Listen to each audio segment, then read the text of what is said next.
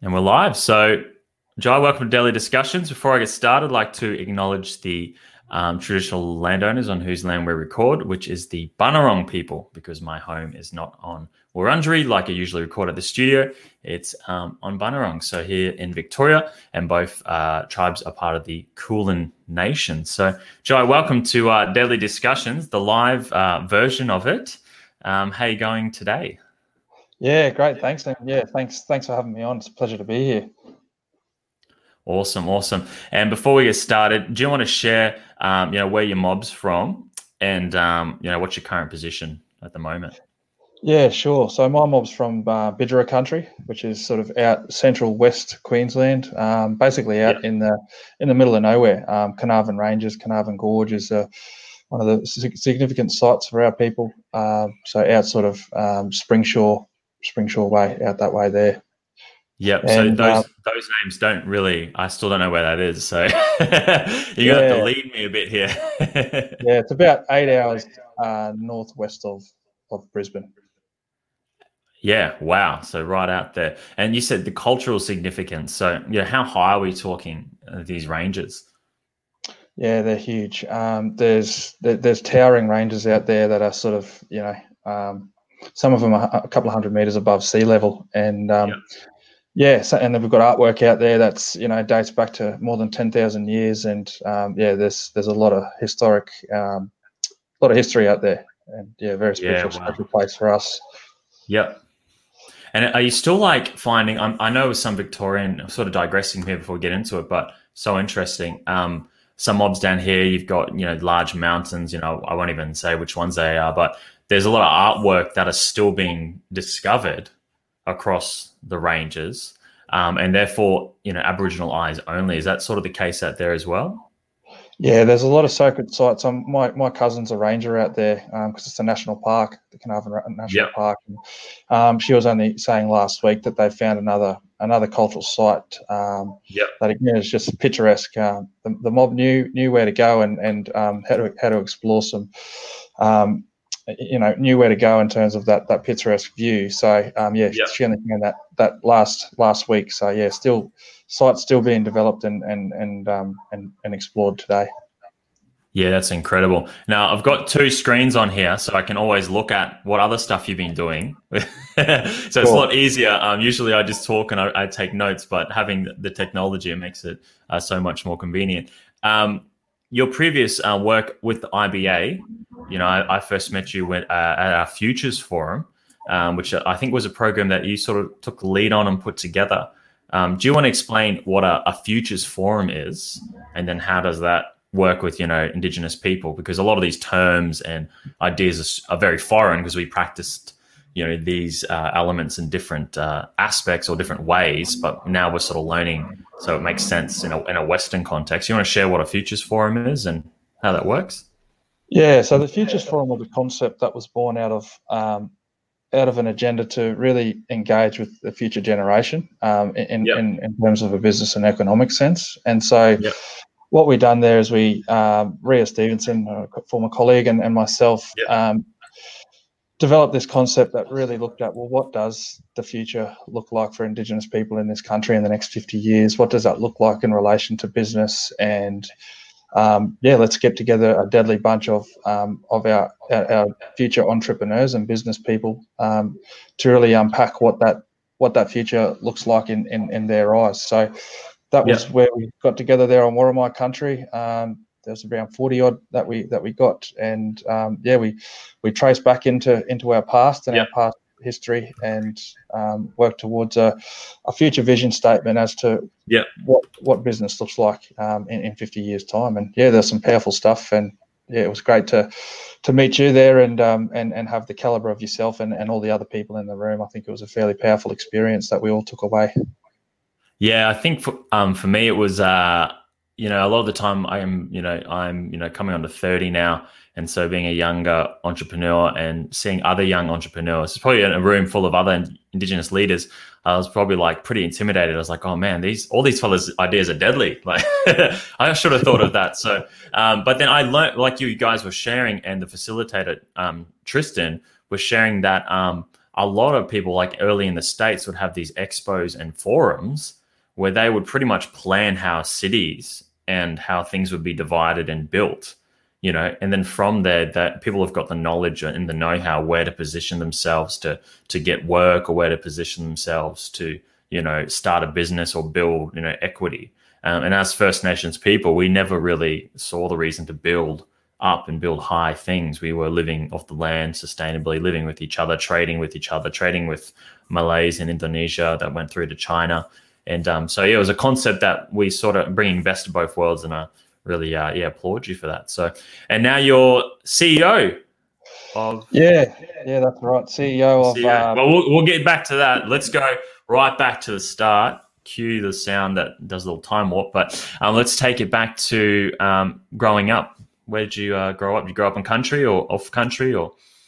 No, off country. So I grew up in uh, up in Mackay, sort of north yep. Queensland, central Queensland, depending on what border you look at. Um, and and so yeah, I grew up up there, and and a lot of my all of my family are in Rockhampton. Um, yep. They so basically how it how it worked out, and as it does in as it did in those days, was that my grandfather was a stockman, um, escaped the mission life, and escaped in many ways living under the act and um, and that yep. sort of thing, and and went from station to station and property to property, doing um, yeah the stockman type work, fencing um, horses, and t- has some incredible stories about driving in um, horses and, and, sheep and whatnot. And so eventually moved from station to station. He was born on country there, um, out, out on Bidjara country, and then ended up yep. in a place called Ogmore, um, which is just north wow. of, of, Rockhampton.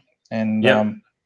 Yeah, as it was there, the policy was, you know, the White Australia policy came in and um, fair work and equal pay came in. And so obviously the the, the property he was working on um, couldn't afford to pay the, the wage, um, couldn't afford yeah, that expense of the business, so they got booted out. And the closest town was Rockhampton, and, and yeah, the mob is still there. So I grew up just north of there, but yep. always always going back and forth to Rockhampton. Um, big family as as we are. Um, my great grandfather passed away at 106 years old on on Bidjara country, and wow. um, had 300 more than 300 grandchildren and great grandchildren and great great grandchildren. Yeah, so wow and yeah, my grandfather's up to up to two hundred. So um, yeah, and um, I'm letting the team down only having two kids. So um, yeah, but no. So I um, grew up there. Yeah. Yeah, that's fantastic. Um, you know, my on my Berry side, my Nana's side, the Smallwood side, um, yeah, great grandfathers were also uh, stockmen as well, um, up around yeah Charters Towers, Townsville, uh, Mackay. So they probably would have crossed paths yeah, at some no stage. And yeah, White Australia policy uh, took my great great great grandmother away from her uh, Scottish husband, um, and they were separated by law. Children were sent to a mission, um, so they were half caste act.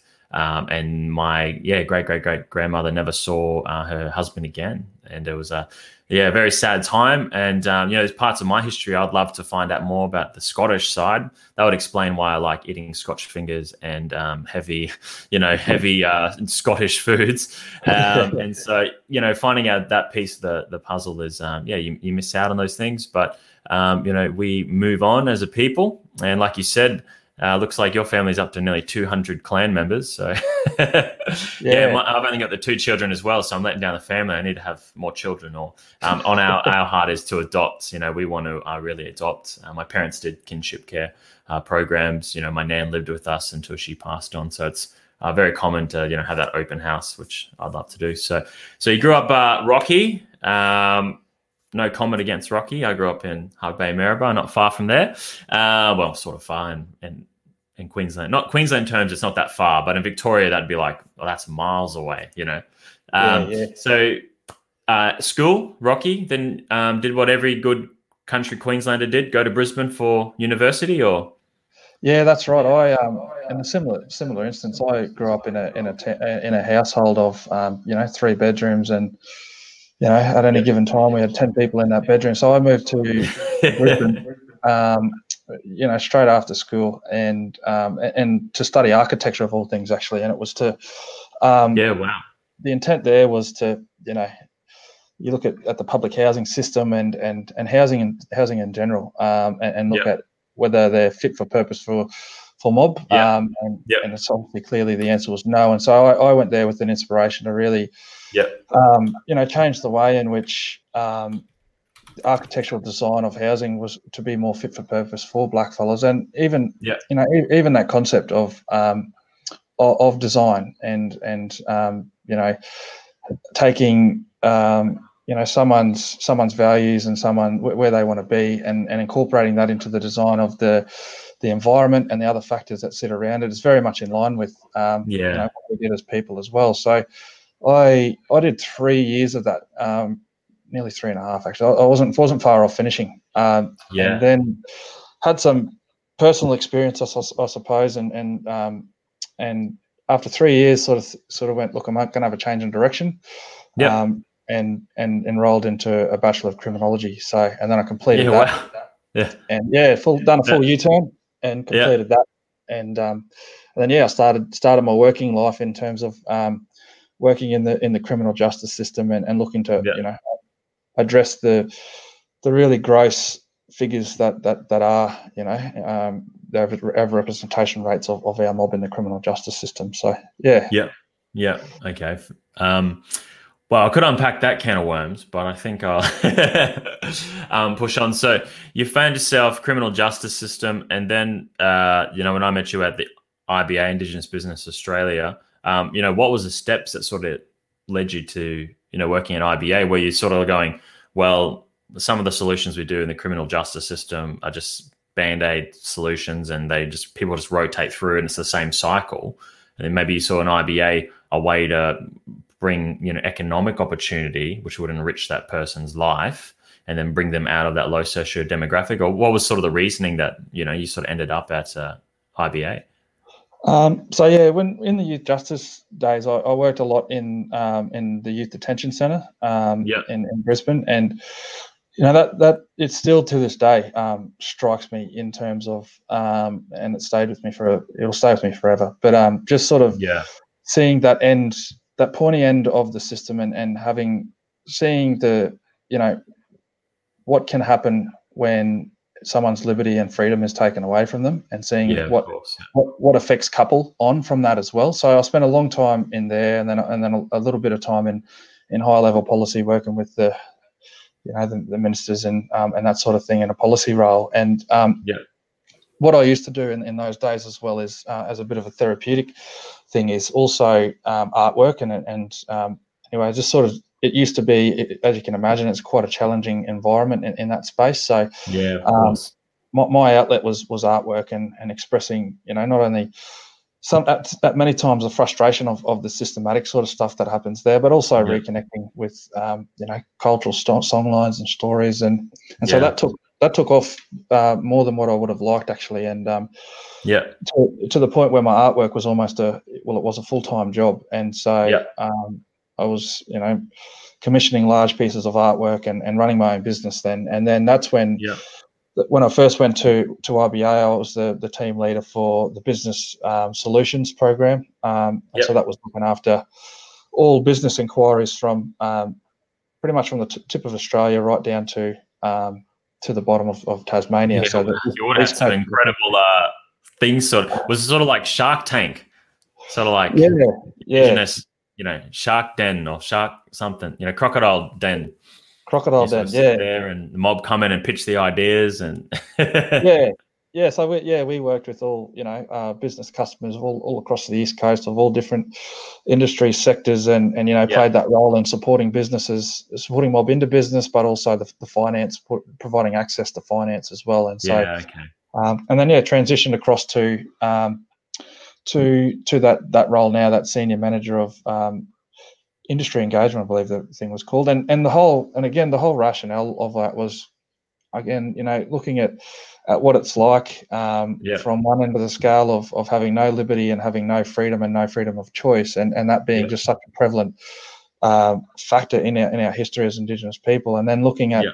economic development and economic opportunity and, and how you know, and ultimately it is about it's about you know it's a it's a commonly uh, phrased uh, thing that gets thrown around, but self determination, and and for me that means um, you know having the choice um, the choice of your own choice and, and your own freedom in your own hands. And yeah. Um, you know, and and that's you know even to where I am now in the community control space, that's real, true self determination. Yeah, um, yeah, yeah. You know that that community controlled model is something that, in fact, needs to be replicated throughout the whole um, Indigenous space, including things like IBA um, and and yep. other statutory bodies. But the community control yep. space is something that's really, um, yeah, really front of mind for me at the moment as well. Yeah, I think that's something that's really um, prevalent down here in Victoria. Is we're sort of exploring well what is self-determination you know if you know and like you said it's the it's the ability to make choices and when you come into choices the reasoning behind what a, a choice is made or how a decision is made there are many factors as an indigenous person but for a previous generation like our parents and grandparents the choice was um, i need to do something to put food on the table Mm. And then that was just the only option they had. That's why my grandfather cut cane and built rail, railroads, you know, for rations. And then my uncles were, were on the railroads as well, cane cutting. Um, that was quite normal labor hire, just anything to get pay the bills. And they would play footy on the side as supplement income. So when yeah. my mum was brought, she as well had two two streams of testing when it came to going into uni. There was like the white person testing, and then there was the Indigenous Aboriginal persons testing and she um, tested across both and scored really high. And because um, they read her surname wrong, which is Muckin, they thought it was McCann, so they thought, oh, this is a Scottish lady, and on paper. And then she walked in, and she's full blood, full blood. Murri walks in um, with the long ringlets, and so they're like, oh, whoops. And then they were like, oh no, sit down, your score's really high. And she had the opportunity to go to university, and then that's what got her a great position in Queensland Health. And then my father, who's uh, Migaloo or white Australian, he uh, did the majority of, of raising us. And um, but yeah, that was the opportunity that was given to mum by chance, you know, by chance. But uh, like you said, self determination. Mob don't have a choice, or mob have an idea of wanting to start something, but they just don't have the practical outline. And it's not like we come from a long lineage of you know uh, Jewish or Greek community where we can just ask uncle ask granddad who have a business and they can help yeah. us. Those things don't exist. So we have our we have to create our own reference points and the big wave of indigenous businesses from the IPP, uh, quite literally uh, first generation, because you know we're coming through as the value proposition is we're addressing a social issue, um, and we're building equity for our you know ourselves and, and generations. So I'm um, super excited. So IBA, and then you've gone now into media. Your media mogul is this because Alan Jones stood down um, a couple of days ago because he he heard about you coming into um, Brisbane media Indigenous Association, or what's going on there? Was that the reason?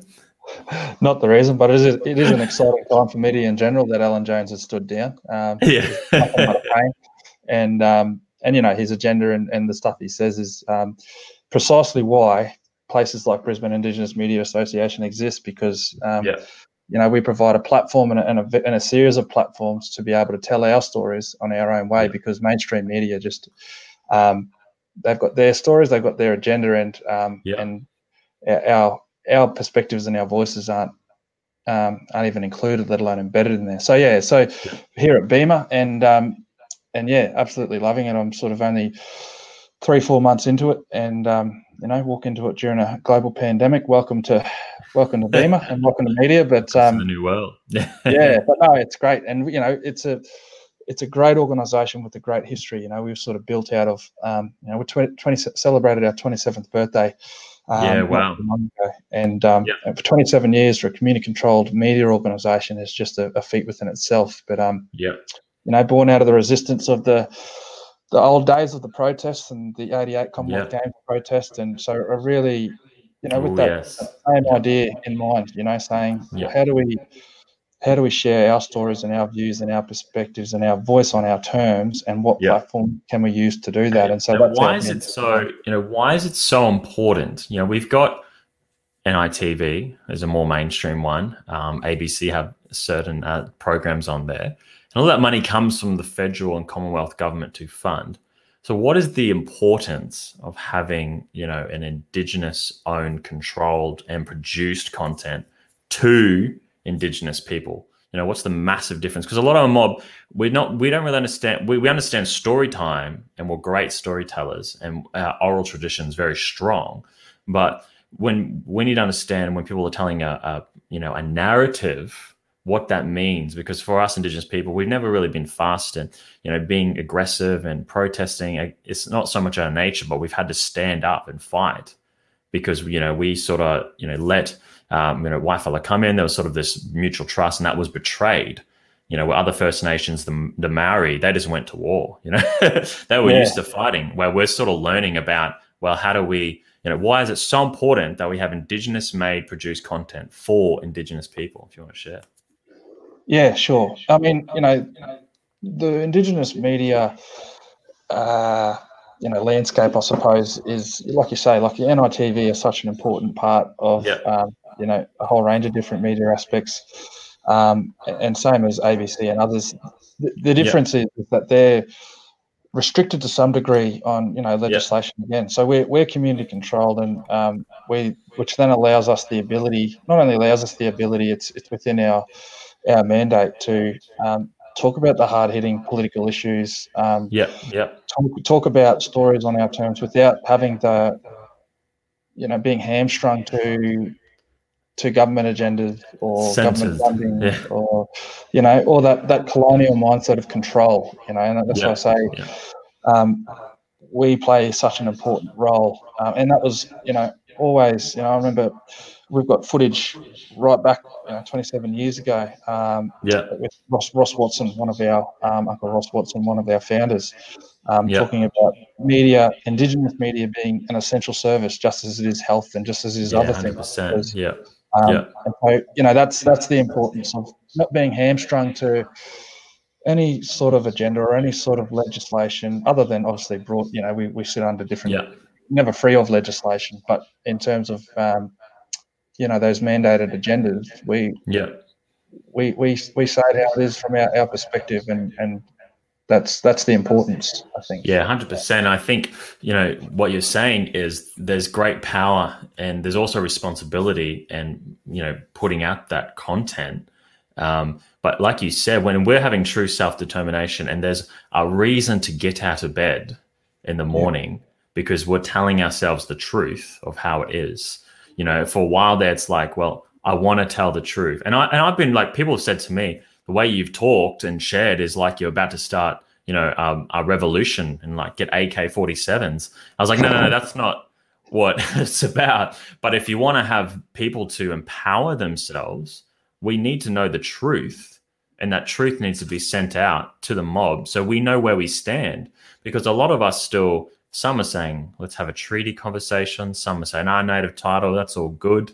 You know, some have just literally just gone over on the back island islands and just started their own, you know, sovereignty it, with or without the the approval of government or whatever. So it's like, well, how do we bring everyone together? So we say, this is where we stand as a people, and this is where we need to go. And I think that's the true power. And you know, growing up, you know, having you know, mum take us to go eat dugong and sui cow on the beach out of tinfoil. And then the next week I'm eating liver and gravy and mashed potato at grandma's. It was two different worlds. So we see things completely different from how mainstream Australian culture sees things. So um, Benny Gertz just sent a question. So we'll get to Benny's question um, at the end. Um, sure. So that's your story now. That's awesome, bro. Keep up the great work. Um, you know, in Brisbane there. I know Brisbane. Uh, whose, whose country is Brisbane? Uh, Yagara Turrbal. I should know. That's on my border. I should know. yeah. So you got Yagara Turrbal there and the, and the Brisbane River or yep. Maiwar. Um, is the, the name of the river. Um, yep. And Meanjin is the traditional name of, of Brisbane. So, um, yep. and then J- Jagera is also west, which is where I, am I'm, I'm sitting at the moment, and also links into you know West End actually, where where our uh, BIMA's office is. Um, yeah, yeah, awesome. And my, you know, my family, Kabi Kabi, so Pine River, north of Brisbane, um, up to, um, well, disputed up to Pine River, Bundaberg with the Butchulla. I'll let my uncle handle that one. yeah. Um, and then we got our neighbors, uh, Waka Waka as well. So, yeah, very close um, in that vicinity there. Um, all right, before we get to the questions at the end, which we've got one from Benny, which Benny's a legend. Um, where will you be, or where, where do you see the Indigenous media over the next 10 years? You know, what's going to really you know drive us so that you know our media is not just a local, you know, mob listen to a community radio and go, yeah, yeah, and we come down to the thing. But it's like going all the way across the country. You know, people in, you know, um, Kalgoorlie, people in Alice Springs can can listen to a media and a narrative and a story that's bringing us all closer together. That's produced by us and paid by us. You know, how do you see that all playing out? Yeah, I mean, it's with with media and, and as an even as an organization with BIMA, we we've adapted with the times and, and with the digital age. I mean, yeah, a large proportion of our we're now on you know um, on, we broadcast through 98.9 FM through the NIRS network, the National Indigenous Radio Service, which gets yeah, yeah. into you know 160 communities around the country. So yeah, awesome. that's that, and that's through the digital the digital FM. So that yeah. as we as we start to um, you know evolve with with the times our platforms and our voice will only only get stronger and so you know yeah. we're, we're now even things like this with podcasting we've um yeah we've transitioned now into into podcasting and on track yeah. for half half a million downloads this year which is great so Woo, that's um, good and yeah. also evolving into multimedia i mean blackfellas have always you know radio will forever be an important yeah. platform for us to be talking with. But now we've got yeah. Vision, uh, you know, video production. Yeah. Uh, you know, we've got um, other other other multimedia forms. So yeah. Um, you know, even as an organisation, we're on TikTok now. So we're, you know, so there's all these all these different platforms that we're just evolving with the time. And again, not losing our uh, our core value in terms of storytelling and, and the ways in which we tell stories, but just using multimedia platforms to tell those stories. Yeah. And to be honest, and I keep harping on it, but the community controlled uh, model is the way for us moving forward. I mean, personally, I'm held to account by the members of my community, and if I'm not performing, yeah they let me know yeah. and they let me know real quick. Um, or if, yeah. I'm, if I'm not moving off track, they let me yeah. know and they let me know real quick. Whereas some of these other, you know, statutory bodies or other people in Indigenous affairs, yeah. Um, there isn't that level of accountability that needs to be. And so the future we've seen it in the health sector about people prosper and thrive, particularly you know during this COVID period. You know, the mob up yeah. in Yarrabah, which I've done a lot of work with, have developed very early before any government intervention, developed pan- yeah. pandemic task forces and all these operating yeah. under disaster management zones and all these sort of things. So the community control will be a model for the Indigenous affairs space moving forward, and yep. that's what I'm really passionate about. And, and in a media yep. sense, we'll just, we'll just evolve at the time. Through yeah, I, I love how you said accountable to your community because I think that's you know getting a clip from Auntie behind the ear, you know, because you're not pulling in line, but that's what makes it really real um, for me and authentic. You know, sharing this and the stuff I've done with the business as well. It's um, I'm accountable to my community. You know, um, as much as I am to shareholders and as much as I am with stakeholders, you know, we, we all have mutual benefits. Um, and it's really painted to me that culture will actually come over that cash or that gain. And it's helped me stay true to what is success as a First Nations person. And I think we're creating those, like media is so important, like you're doing, to create healthy stereotypes. Because when I watch at other mainstream ones, it's sort of like um, Indigenous people culture is we swear a lot, we drink a lot, you know, we call everyone, you know, SLUT, you know, and there's sort of this culture. And it's like, yeah, we had a bit of that in our culture.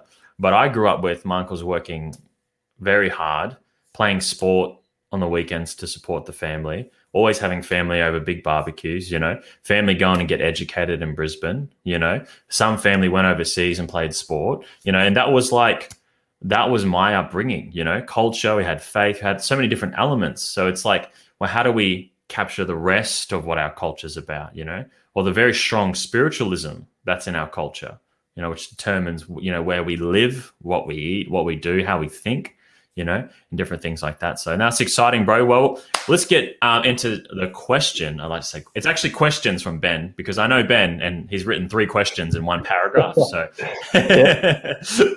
good work, Benny. Um, so Benny says, um, live in Townsville, Paul Darlin and um, no, and I want to be a black businessman like you one day. Um, this is to you, Jai. Um, I want to know what motivates you to do the things you do, what keeps you going, so two, and how do you stay so deadly all the time? Yeah, right. Um, see, business for me and and the whole notion of business is obviously it's not a new concept for us as blackfellas, but it's also um, there's many different forms of it. I mean, Ben is his own businessman in, in many ways. He he uses that it's that mentality um, of providing value to someone, and it doesn't necessarily have to be via your own ABN. Um, yeah, you can do it in, in, your own workplace. So um, that's that's the first thing. I think just reframing how we how we think of business, um, and that we've you know it's not a new concept for us, as we know. But um, what was the second question?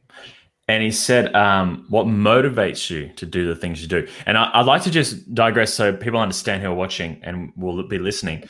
Is one of the hardest things in our community is yeah we're accountable to community, but we also have lateral violence and jealousy from other mob.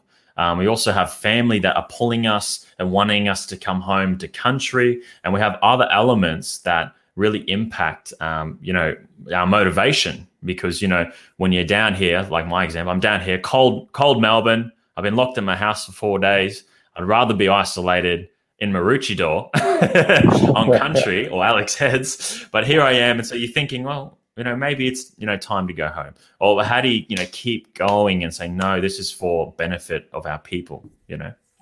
Yeah, I think what drives me is you know is is that it's the it's it is the the cultural intelligence that sits within the sophisticated nature of our culture. Like it's just it's embedded in in in sixty thousand years of history, and so that that is just as relevant today as as it has ever been in history. So yeah, that's what motivates me about um, utilizing the really and not not appropriate not appropriating um, there's, a, there's got to be a distinct difference here, but utilizing cultural knowledge to make the world a better place. I mean, yeah, it's no, it's no accident, it's no coincidence that we've lasted this this long on this on this planet, and you know, even during this pandemic time now, yeah. there's you know, we, we, we tend to to go back to um, many many ways, blackfellow ways of knowing and thinking during these times, yeah. and um, yeah.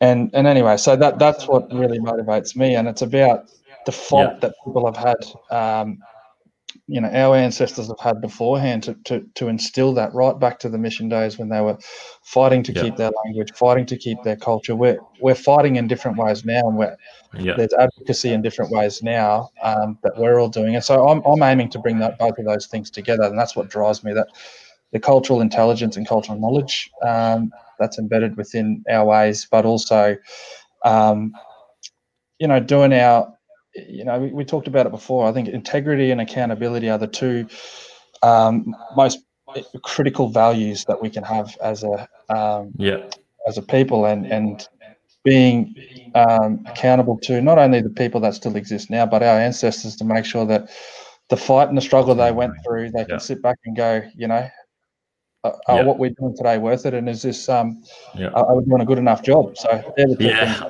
like me. Um, I love my history and, and reading. You know, on our fifty dollar note, David Unaipon, you know, Indigenous mm. inventor, and then um, William Cooper, who protested the Holocaust, uh, the German embassy during World War II. And I read their stories, and I'll go, man, these old you know, uncles and our ancestors, and you know, the Yorta Yorta, and here was uh, Ngarrindjeri, South. Australia, was um, um, they had a job, they protested, you know, peacefully and wrote it through, you know, how he says pen is mightier than the sword.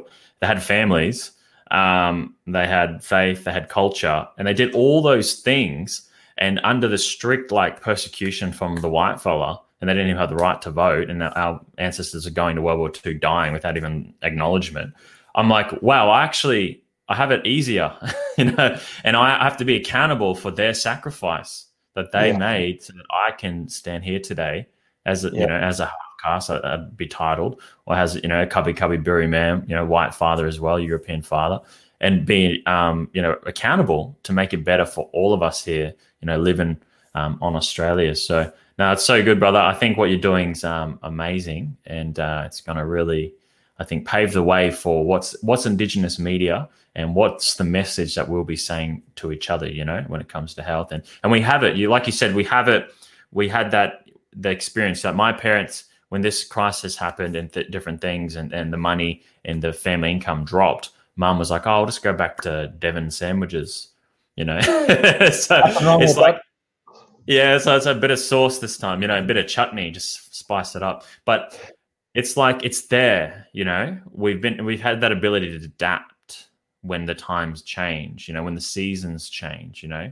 And so um, yeah, I'm super encouraged. I think for us as people, we're going to be learning now. Okay, everything's quite um, it's not as certain. Everything can be quite temporary. So um, oh, here we go. Uncle Matthew, my my uncle. Another question. Here we go. What is one of the biggest roadblocks roadblocks to your careers that you found? You uh, yeah. All right. Um, it's mm, how do I put this? It, it is. It's and, it's why the community control stuff's so important. The, the, biggest roadblock is this colonial mindset of control, of one having, you know, people having control over over blackfellas and, and all that sort of thing. And so with, with that mindset becomes a whole range of different barriers. You know, you get your um, your chief protective mentalities, you get your savior mentalities about people wanting to save blackfellas, and it's just like like, like Uncle Bruce Pascoe would say, he goes, open the door and get out of the road. Um, and that's that's what what's what's been the biggest barrier. It's about playing the long game, being patient, um, and we are patient people. We've you know we spent a long time Maybe too patient. Too patient, but it's it's that mindset that's been the biggest barrier. It's the it's actually that mindset's the biggest barrier to the advancement of Indigenous people generally. I think if yeah. more, and it's why it's so important. We need to, again, not only the community control model, but just being the ability yeah. to tell our stories and and and operate the way we want to operate on our terms. Um, you know, when that happens, um, yeah. The, the the C parts and we and we are able to just do what we need to do. So that and having so the biggest barrier is that, but also having the patience to um, work with people that are well intended and um, and that sort of thing, and, and playing that education role as well, and, and informing and educating um, yeah. along the way. But you know, I think we're, we're getting there. Um, we're getting there in terms of representation in organisations. We're getting there um, in terms of educating non-Indigenous people. Um, yeah, yeah, we're getting there. Yeah, I think the colonial mindset, um, unfortunately, has you know impacted some of our our own communities, and and a lot of our older ones um, have been hurt, really hard done by. So when they become in a position of like um, a, a responsibility and in charge of funds, there can be a mentality of like, well, I deserve this. You know, I've been ripped yeah. off and I deserve this. And so I find the hardest thing is working with my own people who have got this sort of mentality of like, you know, where, where's mine? What's due?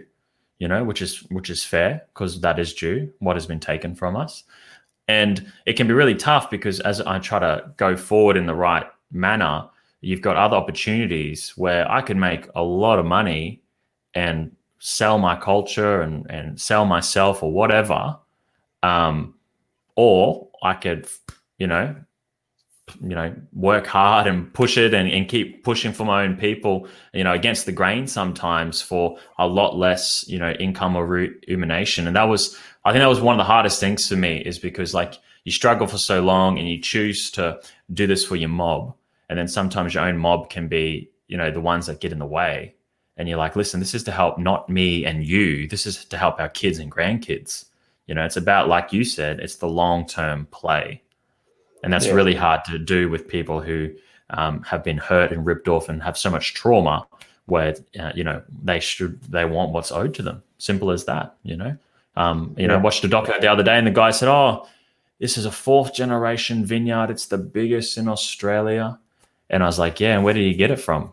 he, he, just found it. Oh, there's a vineyard out here. It's for free, you know. And so it's like, how do we get that mentality for our Australian brothers and sisters to share where we're coming from, and then for our Indigenous people to say, well, we've got to share it in a way that brings all of us along for the journey, you know, because we're not going to just mass deport people back to England, you know. so yeah. it's like, how do we set ourselves up for the future, but also work alongside our, you know, Australian countrymen as well and it's a it is a mindset thing i think in terms of that you know and it's about embedding that going away from the, the, the capitalist neoliberal agenda you know that currently drives some people and and and similar to things that we did at the futures forum you know unpacking well yeah. what what is important in terms of values um, you know, value in, in monetary wise is one value, and, and it is important yeah. because if we can't put a roof over our head and, and food on our table, then it's an issue. But it's not the only um, important value, and I think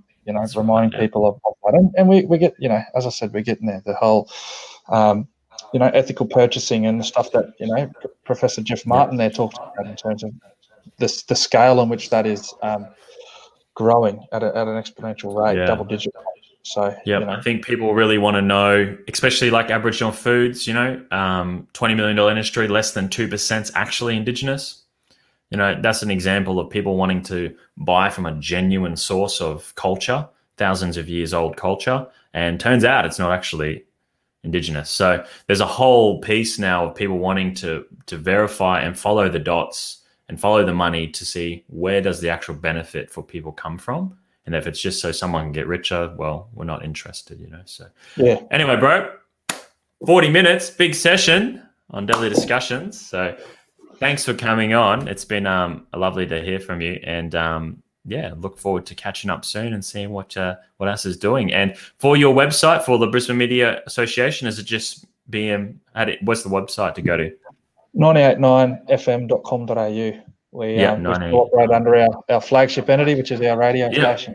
Yeah. Yep, Too Deadly and Mob can listen there. And when I post this, I'll put some links in the description as well. So thanks so much, brother. And uh, thanks for having me. Soon. No worries. Cheers.